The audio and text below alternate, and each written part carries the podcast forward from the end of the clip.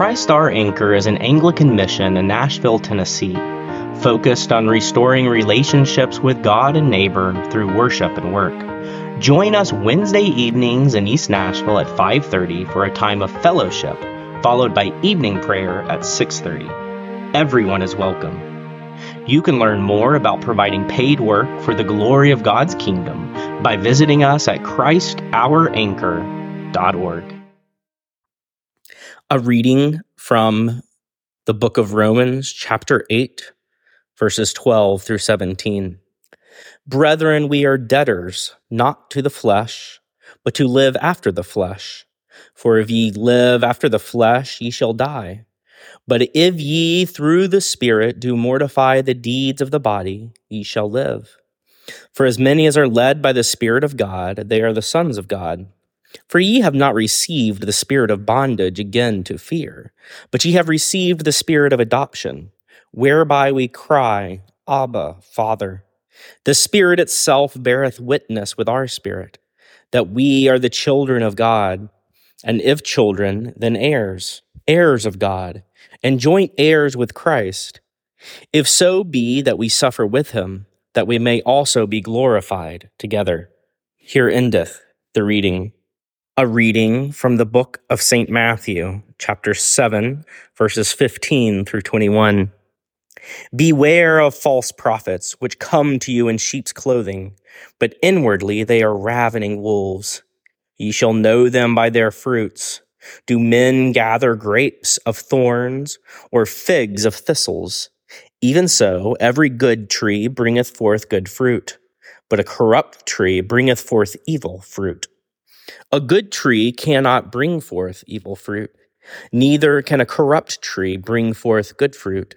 Every tree that bringeth not forth good fruit is hewn down and cast into the fire. Wherefore by their fruits ye shall know them. Not every one that saith unto me, Lord, Lord, shall enter into the kingdom of heaven, but he that doeth the will of my Father which is in heaven. Here endeth the reading. Let the words of my mouth and the meditation of our hearts be acceptable in your sight, O Lord, our rock and our redeemer. Amen. Good evening. Tonight, I was really struck by the gospel reading. Um, and it really related to a book I've been reading re- recently uh, called Sacred Fire. Um, in it, the author um, at some point quotes another person. I, I don't remember whether it was a saint or another priest or someone in the religious life. But, anyways, this person they were quoting had the question of if you were tried in a court of law for being a Christian, would there be enough evidence to convict you? And for me, that, that was a really interesting question. You know, so often I think we we we see our Christianity more by what we think or what we believe, which is absolutely true. When I'm done preaching this homily, we will all stand together and we will recite the Apostles' Creed, which is critical to being a Christian. It's, it's the creed we recite at our baptism as we enter the church. So what we believe really does have great weight. But in a court of law, what we believe is seen by what we do. This is the connection between belief and works, right? Um, which is what, you know, we're hearing about in St. Matthew today. Um, ye shall know them by their fruits you know this is specifically talking about prophets but i think i think it's true for for all christians. How do you know someone's a christian? Not not because they post the correct creed uh, on their you know their blog which is true. That's a good start right? If someone's posting false creeds on their blog well then that's a really cre- easy thing to discern that that person might not be a christian but it's not just by what they're saying in public. It's not just by what they think or by what books they read. How you would be convicted of being a Christian in a court of law is by hard material evidence. You know the the the prosecution would bring before the court that ah we, we've seen this person on sundays regularly attending christian worship services. We've seen this person's bank statement and we can see that 10% of all they make goes to a church. We can see where this person spends their free time. They spend it among the poor, they spend it serving others. We can see by how this person's house looks that they have prioritized others.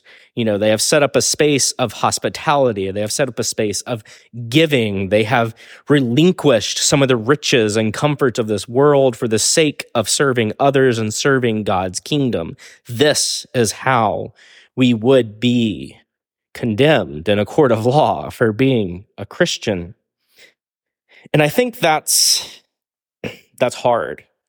I think these days in the church, um, people don't necessarily know that, right? Like it's it's hard enough to get someone to believe the right things. It's hard enough to get someone to actually come to church on Sunday.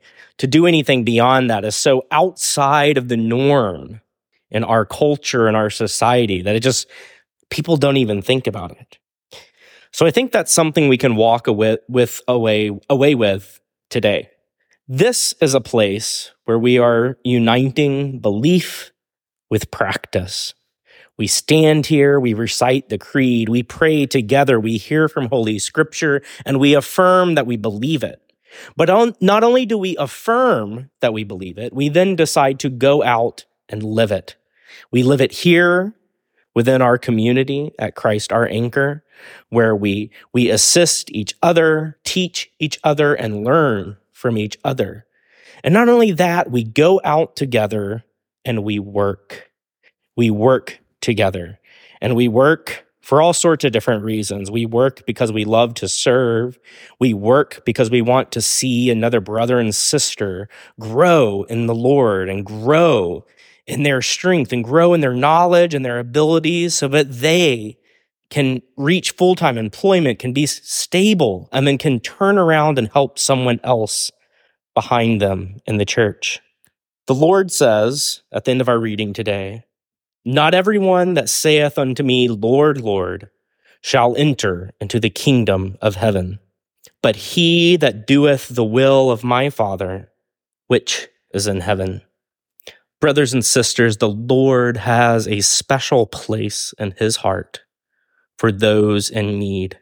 He has a special place in his heart for those who have no family, for those who have no community, for those who need community and love and encouragement.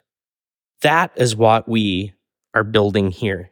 And I am so thankful for everyone who is here living out their faith and working towards that goal, who not only says, Lord, Lord, with their lips, but who says, Lord, Lord, with their hands, with their feet, with their hearts, and with their presence. May God bless you as you continue in this ministry.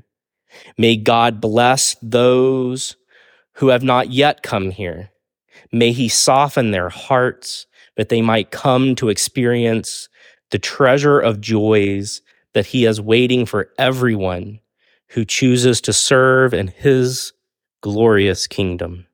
In the name of God, the Father, the Son, and the Holy Ghost. Amen.